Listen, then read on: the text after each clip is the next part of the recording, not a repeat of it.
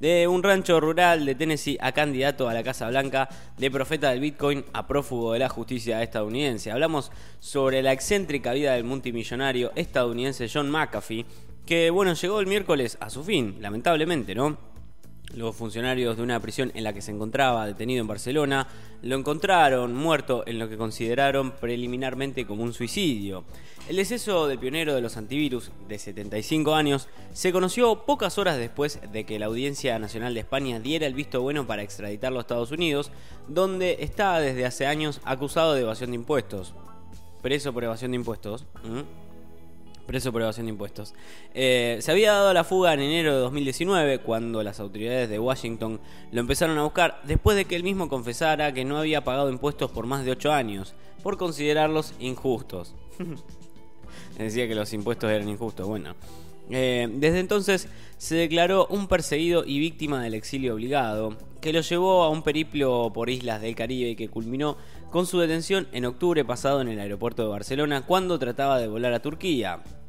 Bueno, lamentablemente el tribunal español le había negado antes su última petición de libertad condicional tras considerar que el riesgo de fuga continuaba siendo evidente y que no tenía ningún signo apreciable de arraigo.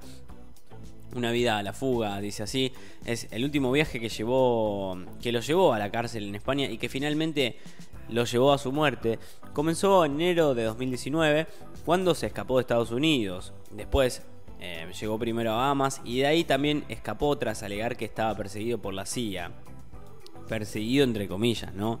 Viajó entonces a Cuba, donde fondeó su yate en la exclusiva Marina Hemingway, desde donde día a día publicaba fotos, videos y comentarios sobre, sobre tabaco, restaurantes, bebidas costosas y fiestas.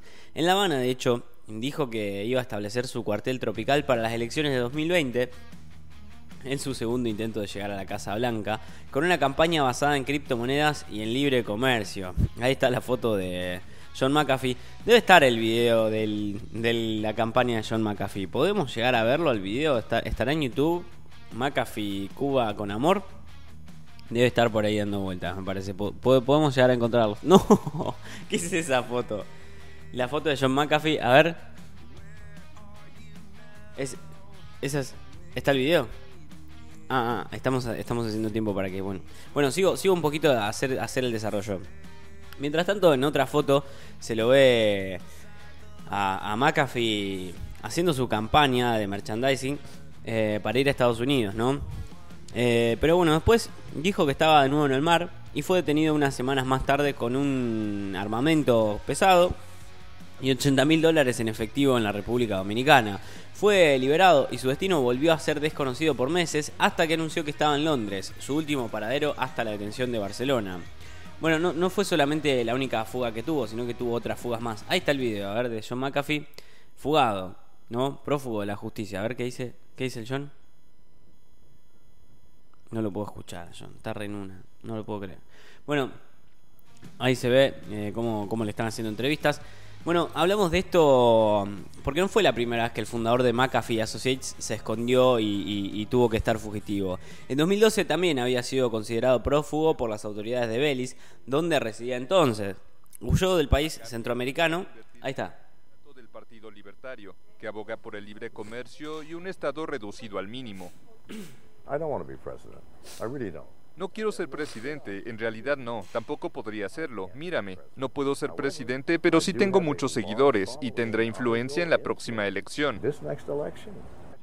Después de hacer una fortuna con un software antivirus que lleva su nombre, McAfee huyó de Belice en 2012 por un caso de asesinato que no ha sido resuelto. En 2015 fue detenido en Estados Unidos por conducir bajo los efectos de las drogas y enero pasado salió de su país para instalarse en Bahamas y luego en Cuba, donde espera poder quedarse hasta las elecciones de 2020.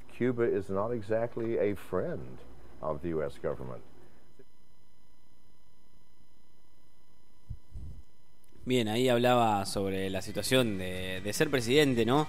O de no querer serlo, pero sí de acomodar un poco las elecciones como persona influyente. Eh, bueno, volviendo al informe, este, este hombre, John McAfee, eh, se escapó del país centroamericano, se escapó de Cuba tras ser considerado persona de interés en el homicidio del también estadounidense Gregory Fall, su vecino, el vecino, el vecino, ahí está. Bueno, ahí está la foto de. ahí está la foto con una. con arma de calibre. ¿Sabes cuál arma es? ¿Tenés idea? ¿Por la pinta? Bueno, ahora Mati seguramente nos lo va a decir. Pero bueno, eh, la, disputa peor, o sea, la, peor parte de esta noticia es que, por ejemplo, eh, tenía un, problema con el vecino por perros. O sea, le molestaba el perro del vecino y por eso se lo, se lo considera persona de interés en el asesinato de su vecino. Bueno, se tiñó el pelo y se tiñó la barba. Se pintó los dientes y se puso, mm, se puso chicle en las encías para que no lo puedan reconocer. Según contó la revista Wired, se escondió en cajas enterradas bajo arena para evadir a la policía.